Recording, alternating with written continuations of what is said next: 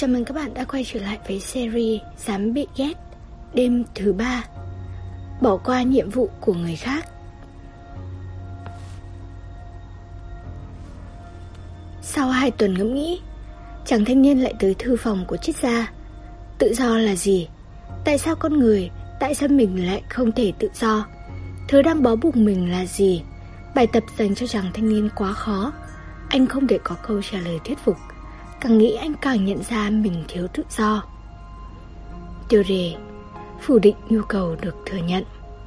Sau đây là đoạn đối thoại. Chàng thanh niên, Thầy đã nói là hôm nay sẽ thảo luận về tự do nhỉ?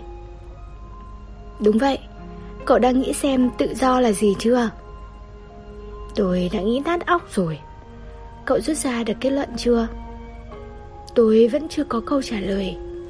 Tuy nhiên, tôi đã tìm thấy ở thư viện một câu thế này. Tiền bạc là tự do đúc thành khối.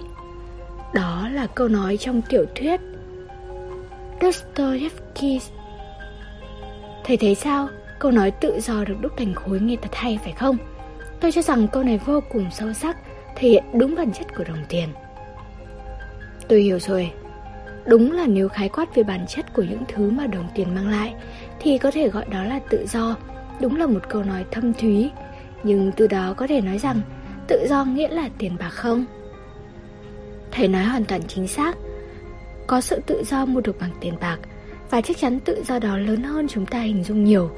Trên thực tế, Tất cả nhu cầu ăn ở, Mặc đều được đáp ứng nhờ tiền bạc. Dù vậy, Có phải chỉ cần giàu có là con người có được tự do không? Tôi không nghĩ thế, Và tôi cũng muốn tin là không phải như thế. Tôi muốn tin rằng giá trị của con người hạnh phúc của con người không thể mua bằng tiền bạc. Vậy, giả sử cậu đã có được tự do về tiền bạc, nhưng vẫn không thể hạnh phúc, lúc này cậu còn lại phiền muộn gì, thiếu tự do gì? Đó là tự do trong quan hệ với người khác, điều mà thầy đã nhắc đi nhắc lại năm lần bảy lượt. Tôi cũng đã suy nghĩ kỹ về điều đó. Chẳng hạn có một cuộc sống giàu sang nhưng không có người yêu, không có ai gọi là bạn thân, bị mọi người ghét bỏ, đó là một bất hạnh lớn. Còn một điều nữa cứ luẩn vợn trong đầu tôi là gông cùng. Tất cả chúng ta đều đang vật lộn mà sống giữa các loại gông cùng. Phải giao thiệp với những người mình không thích, Phải lấy lòng cấp trên mình không ưa. Thầy hãy tưởng tượng mà xem, Nếu được giải thoát khỏi mối quan hệ phiền phức giữa người với người Thì sẽ dễ chịu đến mức nào? Nhưng chẳng ai làm được điều đó cả. Chúng ta là những cá nhân trong xã hội, Đi đâu cũng bị người khác bùa vây, Sống trong sự ràng buộc với người khác làm cách nào cũng không thể thoát khỏi tấm lưới bền chặt dệt từ quan hệ giữa người với người. Quan điểm Mọi phiền muộn đều bắt nguồn từ quan hệ giữa người với người Mã luôn nói quả là chính xác. Suốt cuộc, tất cả đều dẫn tới đó. Đây là điều quan trọng. Hãy đào sâu suy nghĩ hơn một chút nữa nhé. Điều gì trong mối quan hệ giữa người với người Là thứ tức đoạt tự do của chúng ta? Chính là điểm này đấy. Hôm trước thầy đã nói đến chuyện coi người khác là kẻ thù hay bạn. Rằng nếu có thể coi người khác là bạn, Chắc chắn cách nhìn thế giới cũng thay đổi. Điều này thì tôi công nhận là đúng. Hôm trước ra về, Tôi đã hoàn toàn chấp nhận quan điểm này. Nhưng nghĩ kỹ thì quan hệ giữa người với người Còn có cả những yếu tố không thể giải thích chỉ bằng cách đó. Chẳng hạn là gì vậy? Dễ thấy nhất là vai trò của bố mẹ. Đối với tôi, nghĩ gì thì nghĩ. Bố mẹ không phải là kẻ thù. Đặc biệt là hồi tôi còn nhỏ, Họ là những người giám hộ quan trọng đã nuôi nấng, Bảo vệ tôi. Về điểm này tôi rất biết ơn họ. Chỉ có điều bố mẹ tôi cực kỳ nghiêm khắc. Lần trước tôi cũng đã nói rồi, Họ thường so sánh tôi với anh trai, Không công nhận tôi, Và họ liên tục can thiệp vào cuộc đời tôi. Kiểu như hãy học chăm vào nữa, Đừng có giao du với loại bạn đó. Ít ra thì cũng phải học ở trường đại học này, Làm công việc này. Những đòi hỏi đó thật là áp lực lớn. Đúng là không cùng. Rốt cuộc cậu đã làm thế nào? Tôi nghĩ là mãi tới khi vào đại học, Tôi vẫn còn chưa thể phớt lờ mong muốn của bố mẹ, Nên luôn phiền muộn và khó chịu. Nhưng sự thật là không biết từ lúc nào tôi đã vô thức điều chỉnh mong muốn của mình cho khớp với mong muốn của bố mẹ. Chỉ có mỗi công việc là tôi tự chọn. Nói đến mới nhớ cậu, làm việc gì nhỉ? Tôi làm thủ thư tại thư viện trường đại học có vẻ bố mẹ tôi muốn tôi tiếp quản công việc ở nhà máy in giống như anh tôi. Vì thế mà kể từ khi tôi đi làm, Quan hệ của chúng tôi có giãn nứt ít nhiều.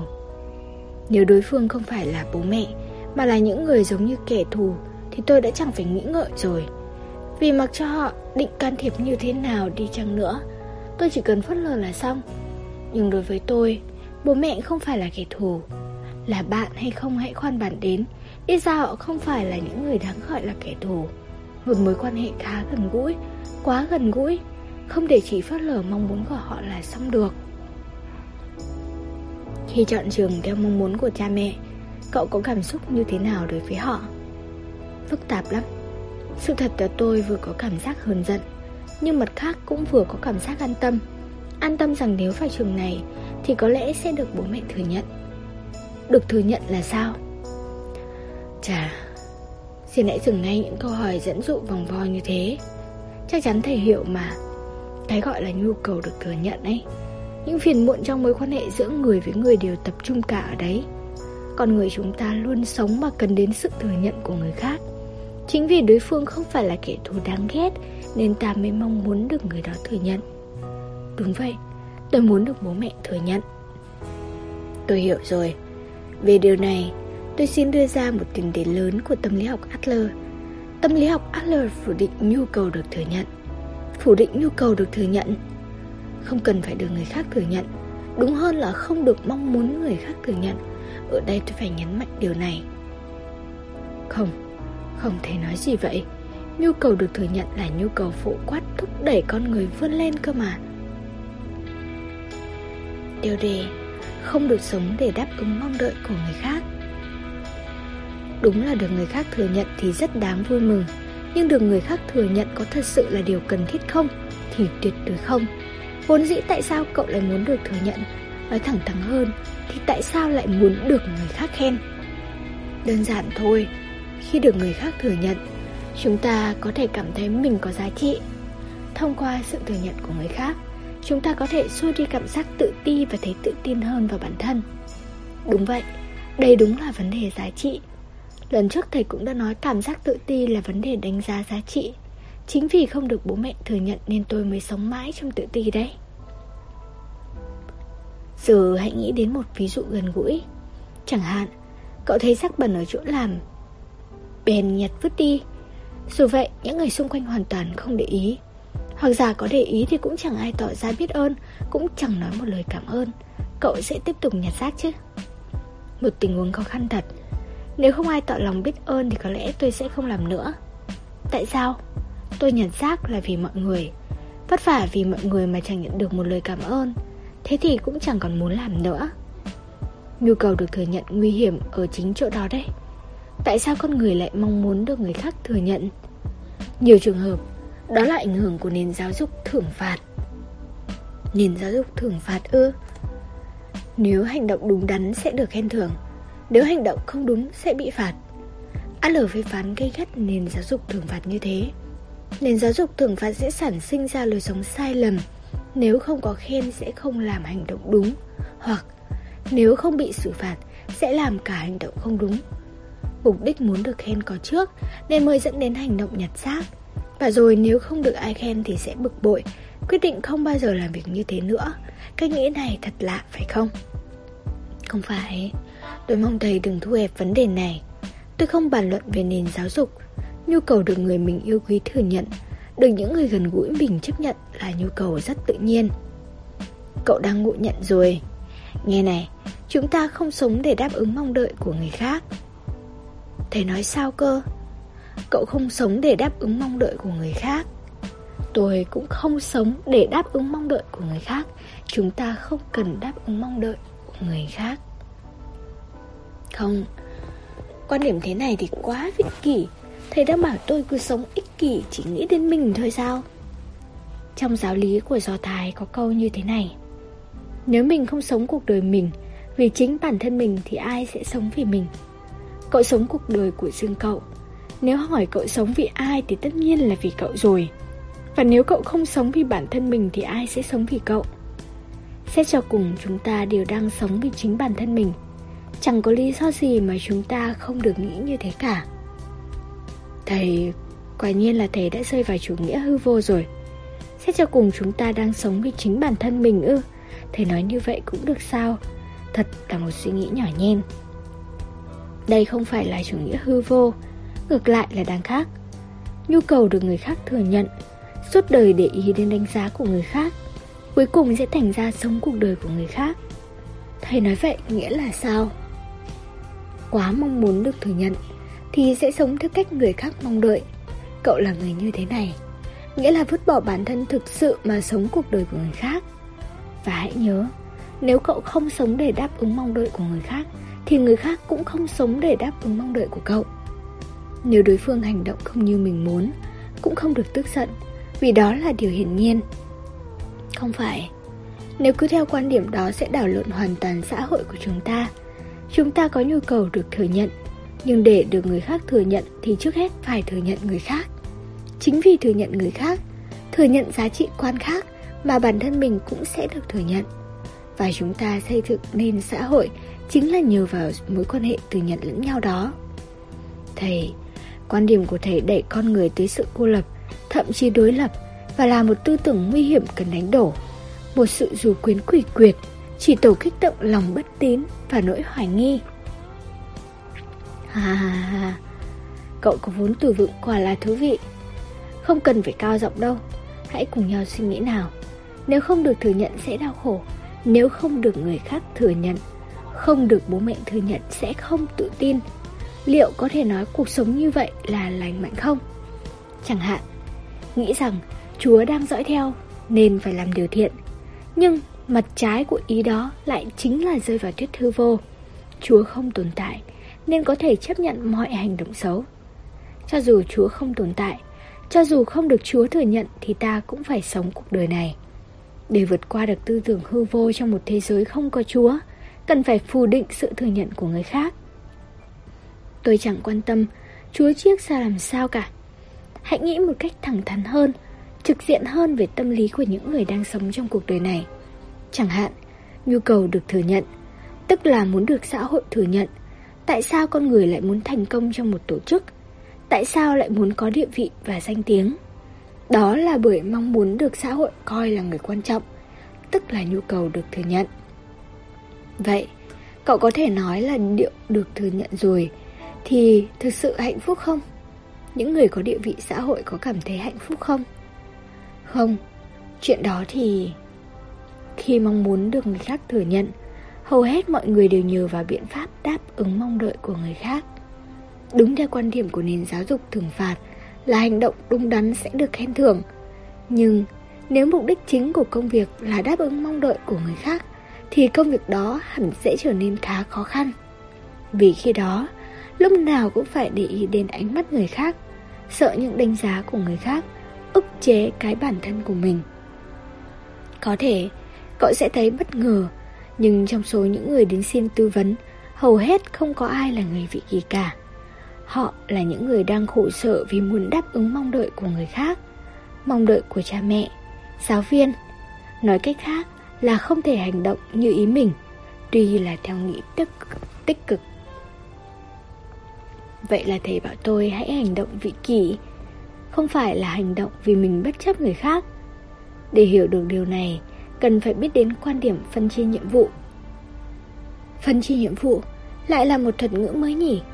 Tôi nghe đây. Sự sốt sụt của chàng thanh niên đã lên tới đỉnh điểm Bảo mình phủ nhận nhu cầu được thừa nhận ư Không được đáp ứng mong đợi của người khác ư Hãy sống theo ý mình ư Vị triết gia này nói gì vậy Nhu cầu được thừa nhận chẳng phải là động cơ lớn nhất Để con người giao tiếp với người khác Hình thành nên xã hội sao Chàng thanh niên nghĩ, Nếu quan điểm phân chia nhiệm vụ đó Mà không thuyết phục được mình thì Có lẽ suốt đời mình sẽ không chấp nhận được người này Và cả ông Adler kia nữa Tiêu đề, Phân chia nhiệm vụ là gì? Triết xa. Chẳng hạn, có một đứa trẻ không chịu học trong giờ học không nghe giảng, Chẳng làm bài tập, Sách vở cũng bỏ lại luôn ở trường Nếu cậu là cha đứa trẻ, cậu sẽ làm gì?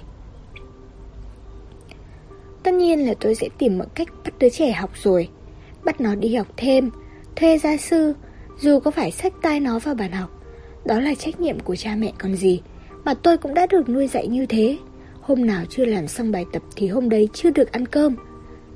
Vậy cho tôi hỏi thêm một câu nữa. Khi bị bắt ép học như vậy, cậu có thích học không? Tiếc là tôi không thể thích học được. Học vì nhà trường và thi cử thì chỉ học đối phó thôi. Tôi hiểu rồi, vậy tôi xin bắt đầu từ quan điểm cơ bản của tâm lý học Adler. Chẳng hạn, mỗi khi gặp một nhiệm vụ như việc học, tâm lý học Adler sẽ suy nghĩ từ khía cạnh đây là nhiệm vụ của ai. Là nhiệm vụ của ai? Trẻ học hay không học, trẻ đi chơi với bạn hay không đi, đó vốn là nhiệm vụ của trẻ, không phải là nhiệm vụ của cha mẹ. Nghĩa là việc đứa trẻ cần làm. Nói dễ hiểu thì là thế, bố mẹ có học thay trẻ thì cũng chẳng có ý nghĩa gì phải không? Thì đúng là vậy.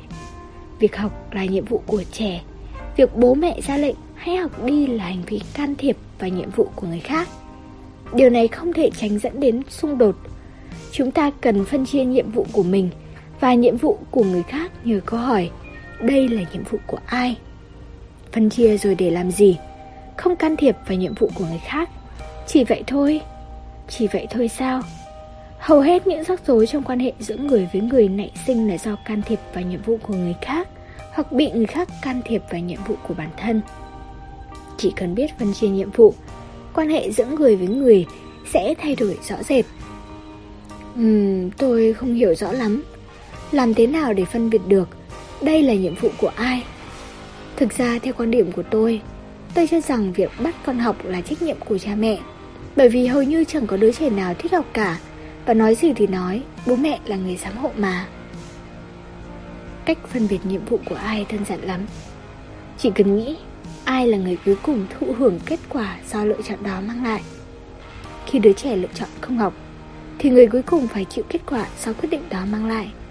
Chẳng hạn như không theo kịp bài học, không vào được trường theo đúng nguyện vọng, không phải bố mẹ mà chắc chắn là đứa trẻ. Nghĩa là việc học là nhiệm vụ của đứa trẻ. Không, hoàn toàn không phải. Để trẻ không rơi vào tình trạng như thế, bố mẹ, những người đi trước trong cuộc sống Người giám hộ cho trẻ phải có trách nhiệm yêu cầu hãy học đi chứ. Đó là nghĩ cho con chứ không phải hành vi can thiệp. Có thể việc học là nhiệm vụ của con, nhưng việc bắt con học lại là nhiệm vụ của bố mẹ. Đúng là các ông bố bà mẹ trên đời này thường hay dùng câu Đấy là bố mẹ nghĩ cho con. Nhưng rõ ràng họ đang làm vậy để thỏa mãn mục đích của mình. Mục đích ấy có thể là thể diện, hư vinh hoặc mong muốn chi phối con cái. Nghĩa là không phải vì con mà là vì mình Và chính vì cảm nhận được sự giả dối đó mà trẻ phản ứng lại. Vậy theo thầy Nếu trẻ hoàn toàn không chịu học Thì cũng cứ mặc kệ vì đó là nhiệm vụ của trẻ sao Ở đây cần lưu ý Tâm lý học AL không khuyến khích thái độ vô trách nhiệm Vô trách nhiệm là thái độ không biết trẻ đang làm gì Và không hề muốn biết Chủ trương của tâm lý học AL không phải như thế mà là biết trẻ đang làm gì để dõi theo chúng. Nếu vấn đề là việc học, thì hãy nói cho trẻ biết đó là nhiệm vụ của trẻ. Và cũng cho trẻ biết rằng, khi trẻ muốn học thì mình luôn sẵn sàng hỗ trợ, nhưng không can thiệp vào nhiệm vụ của trẻ. Không được nhúng tay vào khi không có yêu cầu. Điều đó không chỉ giới hạn trong quan hệ giữa cha mẹ và con cái. Tất nhiên, chẳng hạn, phương pháp tư vấn của tâm lý học Adler cho rằng người đến tư vấn có thay đổi hay không phải là nhiệm vụ của nhà tư vấn. Thầy nói sao cơ? Sau khi được tư vấn tâm lý, người đến tư vấn sẽ quyết định như thế nào? Thay đổi lối sống hay không thay đổi, đó là nhiệm vụ của người đó. Nhà tư vấn tâm lý không thể can thiệp. Không, sao có thể chấp nhận một thái độ vô trách nhiệm như thế chứ? Tất nhiên nhà tư vấn sẽ hỗ trợ hết sức, nhưng không thể can thiệp vào những điều xảy ra sau đó. Có một câu tục ngữ là có thể dẫn con ngựa tới dòng nước nhưng không thể bắt nó uống nước. Hãy nghĩ quan điểm tư vấn và hỗ trợ người khác nói chung trong tâm lý học Adler cũng giống như vậy. Phớt lờ mong muốn của người đó, bắt người ta thay đổi thì chỉ tổ phản tác dụng mạnh mẽ mà thôi.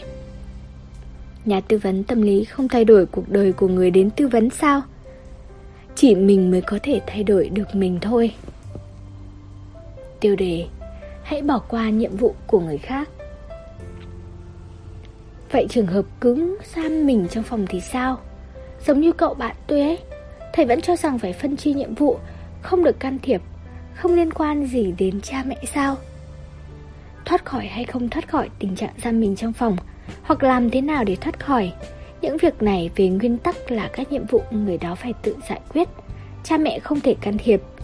Dù vậy, vì không phải là người dưng nên có lẽ cũng cần hỗ trợ theo cách nào đó. Lúc này, điều quan trọng hơn cả là ngày thường giữa họ đã xây dựng được mối quan hệ tin cậy đến mức nào để khi gặp khó khăn, con cái có thể nghĩ đến việc trao đổi thành thật với cha mẹ tế nếu giả sử con thầy tự giam mình trong phòng, tách rời bản thân khỏi xã hội, thầy sẽ làm thế nào? Xin hãy trả lời với tư cách là một người cha, chứ không phải một triết gia. Trước hết, bản thân tôi sẽ nghĩ rằng đây là nhiệm vụ của con. Tôi sẽ không can thiệp vào tình trạng ấy cũng như không chú ý quá mức. Và rồi tôi tìm cách gửi tới con mình thông điệp. Bố mẹ luôn sẵn sàng giúp đỡ con khi con khó khăn. Cứ thế, nhận thấy được sự thay đổi của bố mẹ, đứa trẻ sẽ buộc phải hiểu rằng tìm cách giải quyết việc đó đã trở thành nhiệm vụ của mình. Có thể sẽ giải quyết bằng cách yêu cầu họ giúp đỡ, mà cũng có thể sẽ tự làm gì đó. Con mình rứt ruột để ra, tự giam mình trong phòng, tách rời bản thân khỏi xã hội mà thầy có thể suy nghĩ lý trí như vậy sao? Những cha mẹ nào buồn phiền về mối quan hệ với con, thường có khuynh hướng cho rằng con cái chính là cuộc đời của mình. Nghĩa là cho rằng cả những nhiệm vụ của con cái cũng là nhiệm vụ của mình. Lúc nào cũng chỉ nghĩ đến con, tới khi nhận ra thì đã đánh mất bản thân. Nhưng, cho dù có cố gắng gánh vác những nhiệm vụ của con đến đâu chăng nữa, thì con vẫn là một cá nhân độc lập. Không thể hoàn toàn trở thành người cha mẹ mong đợi. Việc học hành, công ăn việc làm hoặc hành động lời nói nhỏ nhặt thường ngày cũng không hoàn toàn như cha mẹ mong đợi. Đương nhiên, cha mẹ sẽ lo lắng, cũng muốn can thiệp. Nhưng lúc nãy tôi đã nói, người khác không thể đáp ứng được mong đợi của cậu. Cho dù là con mình thì cũng không thể sống để đáp ứng mong đợi của mình. Thầy nói rằng cho dù là người nhà thì cũng phải vạch rõ ranh giới. Chính vì người nhà gần gũi nên càng cần có ý thức phân chia rõ các nhiệm vụ hơn. Như thế thì kỳ quặc quá. Thầy, thầy nói một đằng nói đến tình yêu, còn một đằng lại phủ nhận tình yêu. Nếu phải ranh giới với người khác như thế thì còn tin được ai nữa chứ? Nghe này, trong hành vi tin tưởng cũng có phân chia nhiệm vụ. Tin tưởng đối phương là nhiệm vụ của cậu. Tuy nhiên, đối phương hành xử như thế nào trước mong đợi và tin tưởng của cậu lại là nhiệm vụ của đối phương. Nếu không vạch ranh giới ở đó mà cứ áp đặt mong đợi của mình lên người khác thì sẽ thành ra can thiệp thô bạo đấy. Dù đối phương không hành động như mình mong đợi thì mình có tiếp tục tin tưởng và yêu thương không? Nhiệm vụ tình yêu AL là đề cập đến bao gồm cả những câu hỏi loại đó. Khó lắm, điều đó khó lắm. Tất nhiên là khó, nhưng hãy nghĩ thế này, can thiệp vào nhiệm vụ của người khác, coi nhiệm vụ của người khác là của mình sẽ khiến cuộc đời mình trở nên khổ sở hơn. Những phiền muộn về cuộc đời nếu bắt nguồn từ quan hệ giữa người với người, nên trước hết hãy biết vạch ra ranh giới rằng từ đây trở đi không phải là nhiệm vụ của mình. Sau đó bỏ qua những nhiệm vụ của người khác. Đó là bước đầu tiên để giảm gánh nặng của cuộc đời, khiến cuộc đời trở nên đơn giản. Điều đề Cách loại bỏ hoàn toàn những phiền muộn trong quan hệ giữa người với người Tôi vẫn chưa thấy thuyết phục thầy ạ Vậy thì hãy giả định rằng bố mẹ cậu phản đối quyết liệt lựa chọn công việc của cậu Thực tế thì đúng là họ có, có phản đối phải không? Vâng, ngoài mặt thì không đến mức gay gắt Nhưng trong từng lời nói đều hàm ý không thích. Vậy để tiện cho ta thảo luận cứ cho là họ phản ứng gây gắt hơn mức đó. Bố cậu thì quát tháo Mẹ cậu thì khóc lóc. Họ không chấp nhận cậu làm thủ thừa thư viện Thậm chí dặn rằng sẽ từ cậu nếu không nối nghiệp gia đình như anh trai. Nhưng việc khắc phục cảm xúc không chấp nhận như thế nào Là nhiệm vụ của bố mẹ cậu, Chứ không phải nhiệm vụ cậu. Không phải là điều cậu cần bận tâm. Không Khoan đã Nghĩa là thầy nói rằng Có làm bố mẹ buồn đến mấy cũng chẳng quan trọng sao. Chẳng quan trọng. Thầy đùa tôi chắc, Làm gì có cái thứ triết học khuyến khích người ta bất hiếu chứ? Điều duy nhất cậu có thể làm được cho cuộc đời của mình Là lựa chọn con đường tốt nhất mà mình tin tưởng. Chỉ vậy thôi Trong khi đó Người khác đánh giá thế nào về lựa chọn đó lại là nhiệm vụ của họ. Cậu chẳng làm gì được. Đối phương nghĩ mình thế nào, yêu quý hay ghét mình là nhiệm vụ của đối phương, không phải là nhiệm vụ của mình. Ý thầy nói vậy sao? Phân chia ra thì chính là như thế. Cậu quá bận tâm đến ánh mắt của người khác, bận tâm đến đánh giá của người khác, nên không ngừng mong muốn được người khác thừa nhận. Vậy tại sao cậu bận tâm đến ánh mắt của người khác? Câu trả lời của tâm lý học Adler thật đơn giản, là vì cậu vẫn chưa biết phân chia nhiệm vụ. Cậu ngộ nhận cả những nhiệm vụ vốn là của đối phương, là nhiệm vụ của bản thân. Hãy nhớ lại câu nói của người bà, chỉ cháu là để ý đến khuôn mặt mình thôi. Câu nói ấy đã chạm đến cốt lõi của việc phân chia nhiệm vụ. Người khác nghĩ gì khi nhìn khuôn mặt của cậu, đó là nhiệm vụ của người khác, cậu không thể làm gì được. Ồ, về mặt lý thuyết thì tôi hiểu, về lý trí cũng có thể chấp nhận được, nhưng về mặt tình cảm, tôi lại không theo kịp quan điểm áp chế đó. Vậy hãy suy nghĩ theo một góc độ khác. Chẳng hạn, có một người đang phiền muộn về mối quan hệ trong công ty. Cấp trên hoàn toàn không hiểu mình. Cứ động đến chuyện gì cũng quát tháo. Có cố gắng đến mấy cũng không được. Cấp trên công nhận. Thậm chí cấp trên cũng chẳng để tâm nghe anh ta nói chuyện nữa. Sếp của tôi chính là một người như thế. Tuy nhiên, liệu được người cấp trên đó công nhận có phải là công việc của cậu cần ưu tiên số 1 không? Công việc sao cho cậu chắc chắn không phải là lấy lòng mọi người trong công ty. Cấp trên, ghét cậu. Không những thế rõ ràng là ghét vô cớ. Thế thì cậu chẳng phải làm gì thân làm gì cả. Về lý thuyết là thế, nhưng đối phương là cấp trên của mình đấy. Bị cấp trên trực tiếp ghét thì làm sao mà làm việc được. Đó lại là lời nói dối cuộc đời mà Adler nói đến. Bị cấp trên ghét nên không làm được việc. Công việc của mình không diễn ra suôn sẻ là tại cấp trên. Những người nói như vậy đang lấy sự tồn tại của cấp trên làm cái cớ cho công việc không suôn sẻ. Cũng giống như cô gái bị bệnh đỏ mặt, cậu cần sự tồn tại của người cấp trên đáng ghét để nghĩ rằng chỉ cần không có người này, mình sẽ làm việc tốt hơn. Không, thầy đâu có hiểu được quan hệ của tôi với cấp trên. Mong thầy đừng suy đoán tùy tiện. Đây là điểm liên quan mật thiết tới nền tảng của tâm lý học Adler. Nếu cáu giận, cậu sẽ chẳng thể bình tĩnh suy xét được. Nghĩ rằng tại có người cấp trên đó nên mình không làm được việc. Đấy hoàn toàn là thuyết nguyên nhân. Đừng nghĩ như thế, mà hãy nhận ra điều ngược lại là không muốn làm việc nên tạo ra một cấp trên đáng ghét. Hoặc không muốn thừa nhận cái bản thân không làm được việc nên tạo ra một cấp trên đáng ghét. Đây là cách nghĩ của thuyết mục đích. Nếu suy nghĩ theo quan điểm của thuyết mục đích mà thầy chủ trương thì có thể sẽ thành ra như thế, nhưng trường hợp của tôi lại khác. Vậy nếu cậu phân chia sạch ròi được các nhiệm vụ thì sẽ như thế nào? Sẽ là cho dù cấp trên tức giận vô cớ đến mấy thì đó cũng không phải là nhiệm vụ của mình. Ngang ngược vô lý là nhiệm vụ tự cấp trên phải giải quyết. Chẳng cần cậu làm thân cũng chẳng cần nhẫn nhịn hạ mình. Điều cậu làm chỉ cần đối mặt với cuộc đời mình mà không nói dối, xử lý đúng các nhiệm vụ của mình. Nếu cậu hiểu được như thế thì mọi chuyện sẽ khác hẳn. Nhưng điều đó Chúng ta đều khổ sở vì mối quan hệ giữa người với người. Đó có thể là quan hệ với cha mẹ hoặc anh trai, có thể là quan hệ với những đồng nghiệp tại nơi làm việc. Và lần trước cậu đã nói là muốn một giải pháp cụ thể hơn nhỉ? Đề xuất của tôi thế này. Trước hết, hãy nghĩ đây là nhiệm vụ của ai. Rồi phân chia nhiệm vụ, bình tĩnh vạch ranh giới từ đâu trở đi là nhiệm vụ của mình, từ đâu trở đi là nhiệm vụ của người khác và không can thiệp vào nhiệm vụ của người khác, cũng không để bất cứ ai can thiệp vào nhiệm vụ của mình. Đây là một quan điểm cụ thể và mới mẻ triệt để của tâm lý học Adler. Có thể thay đổi hoàn toàn những phiền muộn từ mối quan hệ giữa người với người. Hà, đúng thế, lúc trước thầy nói luận điểm của hôm nay là tự do, hiện giờ tôi đã dần nhận ra điểm đó rồi. Đúng vậy, chúng ta sẽ bàn tới tự do ngay đây. Hãy chém đứt nút thắt cardiac.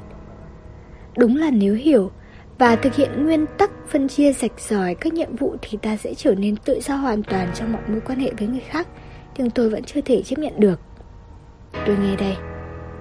Tôi nghĩ rằng về mặt lý thuyết, phân chia nhiệm vụ là hoàn toàn đúng. Người khác nghĩ về tôi như thế nào, đánh giá tôi như thế nào, đó là nhiệm vụ của người đó. Tôi chẳng thể làm được gì, Và tôi chỉ cần sống cuộc đời mình mà không nói dối, làm việc mình cần làm. Điều đó chính xác đến mức gọi là chân lý cuộc đời cũng chẳng sai. Tuy nhiên, thầy hãy nghĩ xem, về mặt luân lý hoặc đạo đức thì làm vậy có đúng không? Nghĩa là cách sống rạch ròi ranh giới giữa mình và người khác ấy. Hồ bạo, gạt cả bàn tay chỉ ra giúp đỡ của người lo lắng cho mình, còn nói rằng anh đang định can thiệp vào cuộc sống của tôi đấy. Chẳng phải là dẫm đạp lên thành ý của người khác à? Cậu có biết Alexandros Đại Đế không? Alexandros Đại Đế Vâng, tôi đã học trong một lịch sử thế giới. Ông ấy là quốc vương Macedonia, thế kỷ 4 trước công nguyên. Trên đường chinh phạt vương quốc Lydia, luộc lãnh thổ Ba Tư. Ông thấy trong đền thờ ở đó một cỗ chiến xa, chiến xa được Goriath, vị quốc vương trước đây, chẳng thật chặt vào cột đền thờ. Ở vùng đó lưu truyền lời sấm rằng người cởi đường nút này sẽ thống trị châu Á. Đó là một nút thắt rất phức tạp. Nhiều kẻ tài tình đã thử sức nhưng vẫn chưa ai tháo được. Cậu nghĩ Alexandros Đại Đế đã làm gì với nút thắt đó? Ông ấy đã cởi được nút thắt và trở thành hoàng đế châu Á. Không phải, Alexandros Đại Đế thấy nút thắt chặt quá, liền rút kiếm chém đứt đôi. Sao cơ? Nghe đồn lúc đấy, ông ấy đã nói rằng định mệnh không phải do sấm truyền mang lại, mà phải mở đường bằng thanh kiếm của chính mình. Ông không cần sức mạnh của truyền thuyết mà tự làm nên định mệnh bằng thanh kiếm trong tay. Như cậu đã biết, sau đó ông đã trở thành hoàng đế cai trị một vùng lãnh thổ mênh mông từ Trung Đông tới Tây Á. Đó là giải thoại nổi tiếng dưới tên gọi nút thắt Gordias. Nút thắt phức tạp ấy cũng chính là gông cùng trong mối quan hệ giữa người với người, không thể tháo gỡ theo cách thông thường mà phải cắt đứt bằng một cách hoàn toàn mới. Khi nói đến phân chia nhiệm vụ, tôi luôn nhớ tới nút thắt Gordias.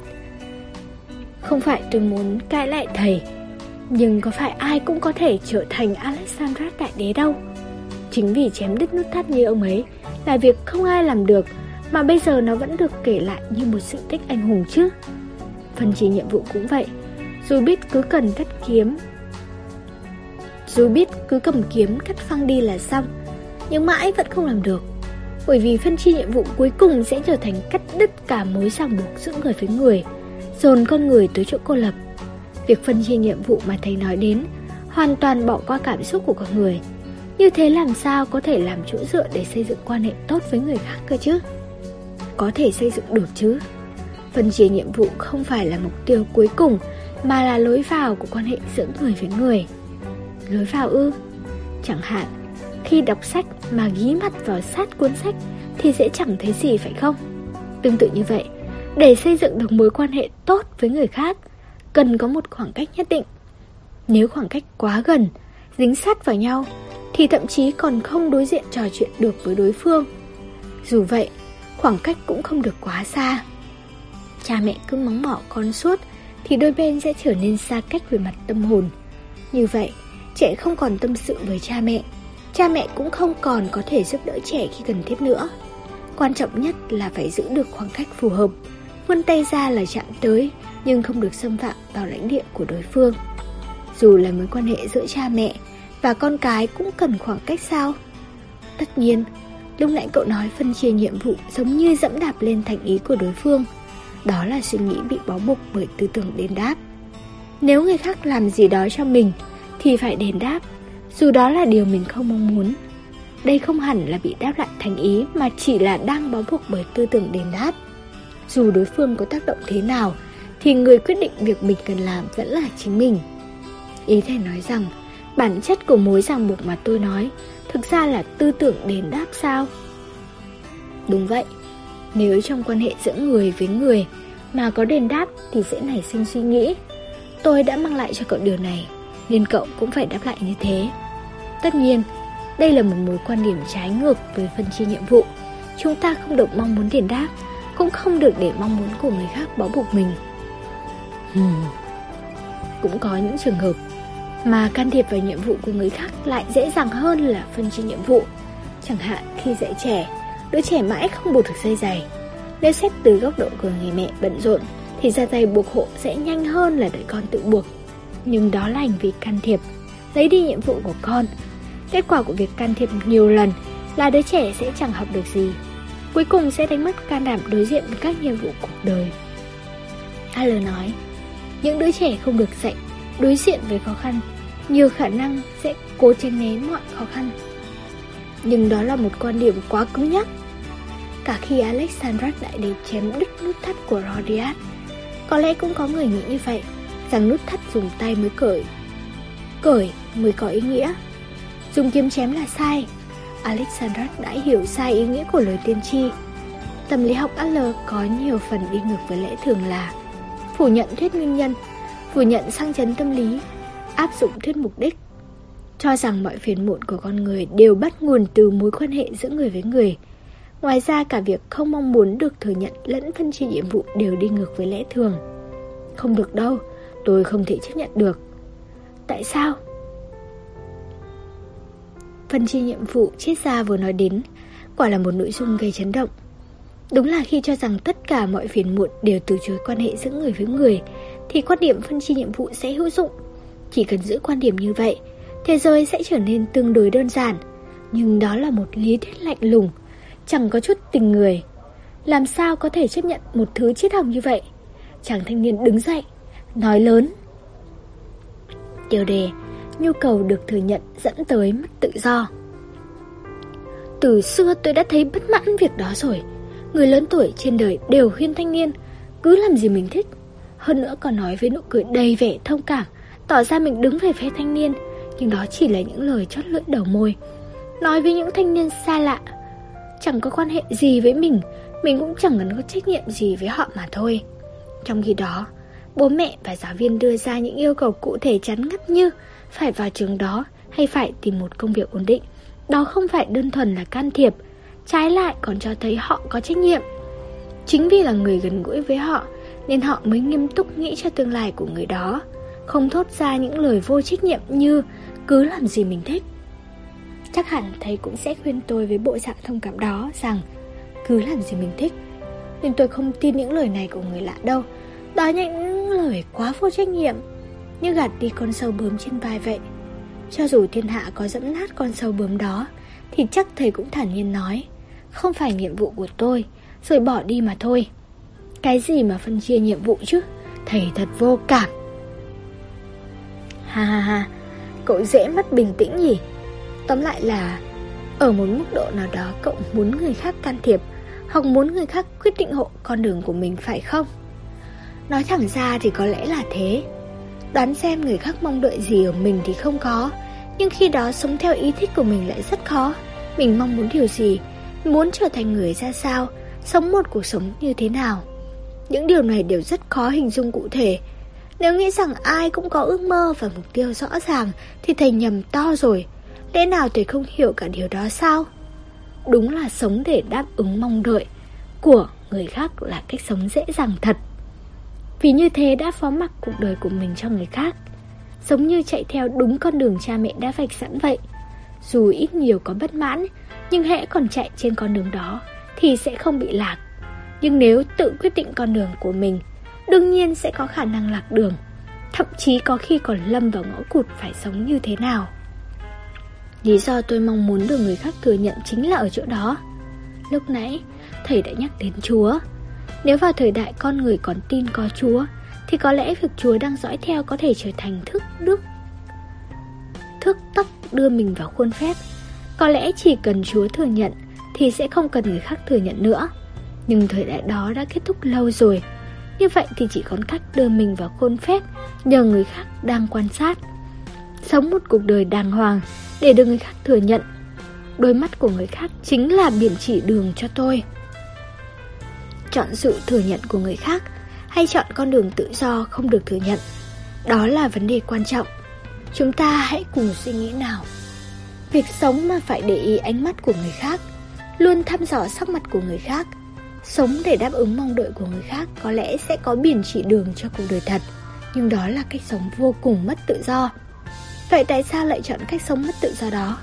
Cậu đã sử dụng cụm từ, Nhu cầu được thừa nhận Nhưng có lẽ ý cậu là không muốn bị ai ghét, phải không? Làm gì có người nào cố tình muốn bị ghét chứ? Đúng vậy Đúng là không có ai mong muốn bị ghét cả Nhưng hãy nghĩ thế này Phải làm thế nào mới không bị ai ghét? Câu trả lời chỉ có một. Luôn thăm dò sắc mặt người khác, đồng thời cam kết trung thành với tất cả mọi người. Nếu xung quanh có người 10 thì sẽ trung thành với cả 10. Làm được như vậy thì trước mắt sẽ không bị ai ghét. Tuy nhiên lúc này một mâu thuẫn lớn đang đợi cậu phía trước. Chính từ tâm nguyện không muốn bị ai ghét, nên trung thành với cả 10 người. Điều này giống như chính trị gia rơi vào chủ nghĩa dân túy. Hứa làm được cả những điều không làm được, nhận cả những trách nhiệm mà mình không gánh được. Tất nhiên, những lời nói dối đó sẽ sớm bị lật tẩy và sau đó lòng tin sẽ mất, khiến cuộc đời càng khốn khổ hơn. Dĩ nhiên, áp lực vì phải tiếp tục nói dối cũng lên đến ngoài sức tưởng tượng. Ở đây cậu hãy hiểu rõ, sống để đáp ứng mong đợi của người khác và phó mặc cuộc đời mình cho người khác. Đó là cách sống lừa dối bản thân, đồng thời lừa dối cả những người xung quanh mình. Vậy thì bảo tôi hãy sống ích kỷ và tùy tiện ư? Phân chia dành giọt các nhiệm vụ không phải là ích kỷ. Đúng ra, chính can thiệp và nhiệm vụ của người khác mới là một lối nghĩ ích kỷ. Cha mẹ bắt con gái học hành, can thiệp cả vào kế hoạch tương lai và đối tượng kết hôn. Những điều này đều là suy nghĩ ích kỷ. Vậy thì con cái cứ sống tùy thích, không cần để ý đến mong muốn của cha mẹ phải không? Chẳng có lý do gì khiến mình không được sống cuộc đời theo ý thích của mình cả. Hà, thầy, thầy vừa theo chủ nghĩa hư vô vừa theo chủ nghĩa vô chính phủ. Đồng thời cũng theo chủ nghĩa khoái lạc. Tôi thấy buồn cười hơn là ngạc nhiên đấy.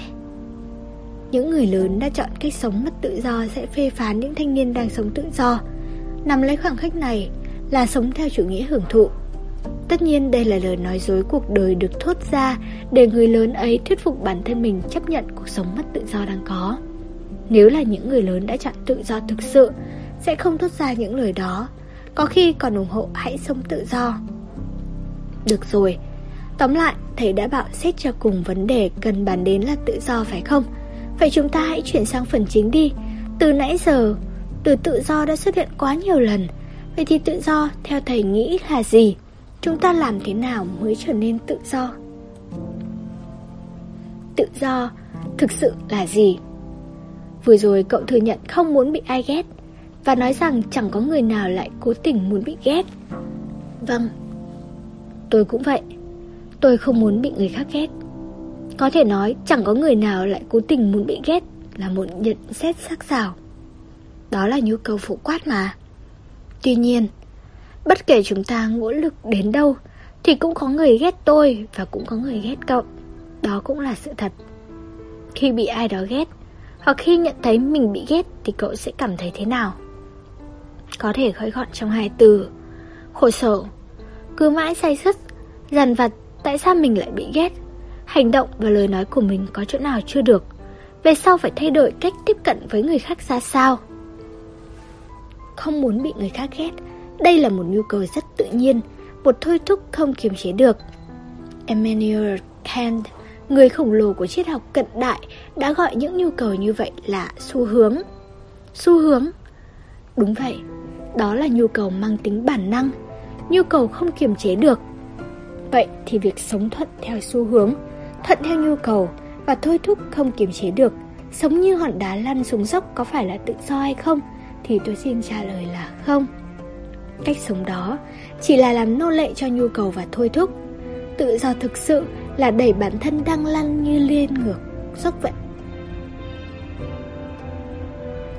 Đẩy ngược lên dốc Sỏi đá thì vô lực, một khi đã bắt đầu lăn xuống dốc sẽ tiếp tục lăn do các định luật tự nhiên như trọng lực và quán tính. Nhưng chúng ta không phải là sỏi đá, chúng ta là những tồn tại có thể cưỡng lại xu hướng, ngăn đà lăn của bản thân, leo ngược lên dốc. Có lẽ nhu cầu được thừa nhận đúng là một nhu cầu tự nhiên, thế thì để được người khác thừa nhận, chúng ta cứ thế lăn xuống dốc sao? Lẽ nào phải tự mài mòn mình, giống như hòn đá lăn cho đến khi đánh mất hình dạng cũ, trở nên tròn trịa. Hình cầu được tạo ra bằng cách đó, có thể nói đó thực sự là mình không? Không thể. Ý thể nói rằng, việc cưỡng lại bản năng và thôi thúc chính là tự do. Như tôi đã nhắc đi nhắc lại nhiều lần, tâm lý học Adler cho rằng mọi phiền muộn đều bắt nguồn từ mối quan hệ giữa người với người. Nghĩa là chúng ta mong muốn tự do là mong muốn được giải thoát khỏi mối quan hệ giữa người với người nhưng chắc chắn con người không thể sống một mình trong vũ trụ. Nếu nghĩ đến đây, cũng đồng nghĩa với việc đã tìm ra được câu trả lời cho câu hỏi tự do là gì. Đó là gì vậy? Tự do là bị người khác ghét. Thầy nói sao cơ?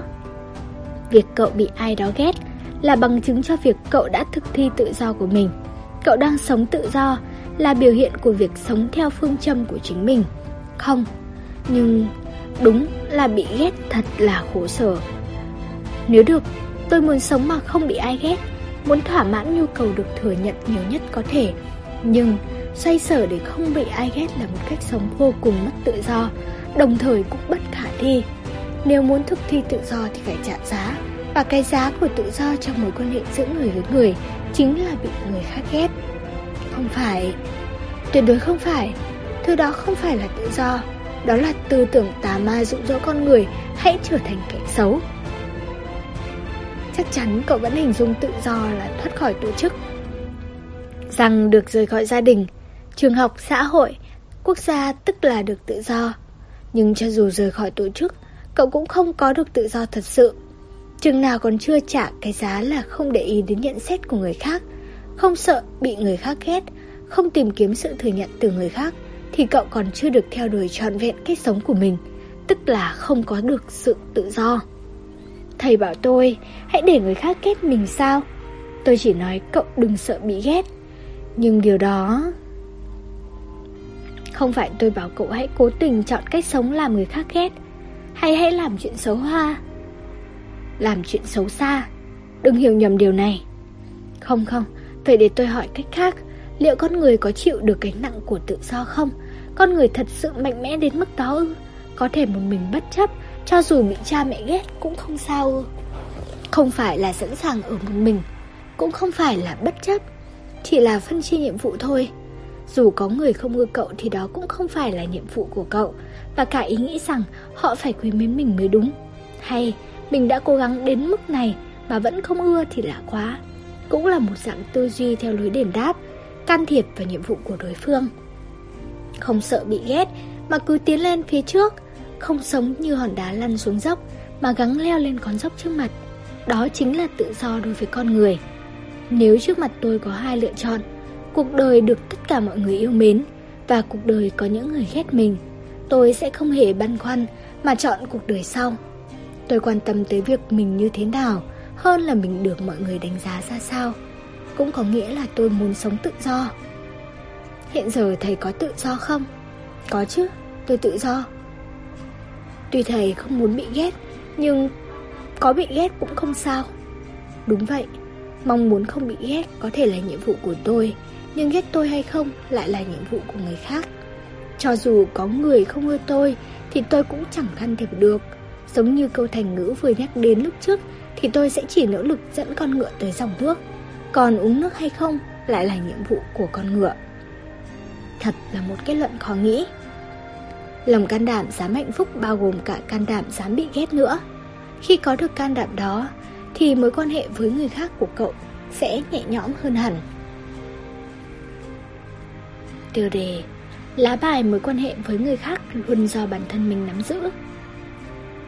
Tôi không thể ngờ rằng tới thư phòng của triết gia lại được thuyết giáo về việc bị ghét đấy. Tôi cũng biết đó không phải là điều dễ tiếp nhận, chắc chắn cũng cần có thời gian để nghiền ngẫm và thẩm thấu. Có lẽ hôm nay có nói thêm nữa cậu cũng sẽ không vào đầu. Vì vậy, trước khi kết thúc buổi trò chuyện lần này, tôi sẽ kể một câu chuyện liên quan đến việc phân chia nhiệm vụ của chính tôi. Vâng, đây cũng lại là mối quan hệ với cha mẹ. Từ nhỏ, Quan hệ giữa hai cha con tôi đã không được tốt lắm Chúng tôi chẳng lần nào nói chuyện với nhau cho ra hồn Mãi cho đến khi mẹ mất lúc tôi độ tuổi 20 sau đó quan hệ giữa cha con tôi chỉ ngày càng tệ hơn. Đúng vậy, cho tới khi tôi tình tờ Gặp được tâm lý học Adler và hiểu được tư tưởng của Adler. Tại sao quan hệ của hai cha con thầy lại không tốt vậy? Trong ký ức tôi có lưu lại hình ảnh từng bị cha đánh. Tôi không nhớ cụ thể mình đã làm gì mà bị như thế. Chỉ nhớ tôi nấp dưới gầm bàn để trốn cha Xong vẫn bị ông lôi ra đánh rất đau Không chỉ một lần. Nỗi sợ hãi đó trở thành sang chấn.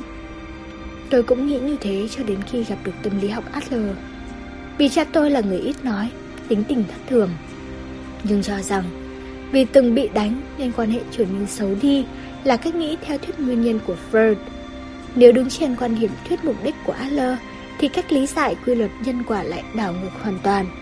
Nghĩa là, tôi không muốn gây dựng quan hệ tốt với cha nên đã gợi ra ký ức bị đánh.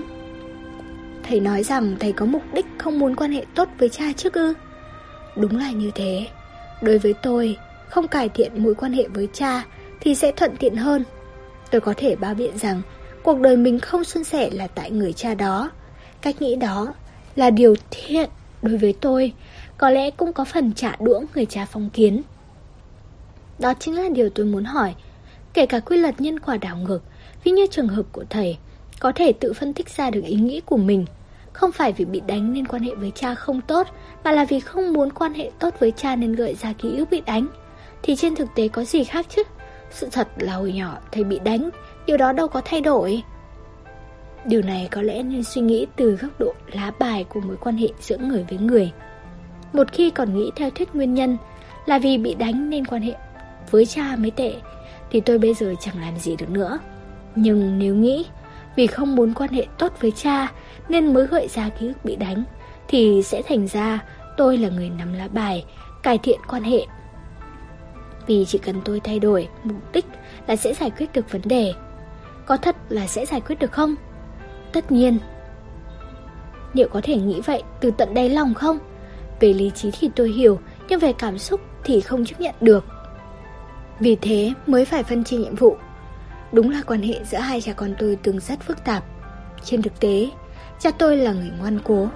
Tôi không hề nghĩ có thể dễ dàng thay đổi được suy nghĩ của ông ấy. Không chỉ có thế, nhiều khả năng ông ấy đã quên cả việc từng đánh tôi.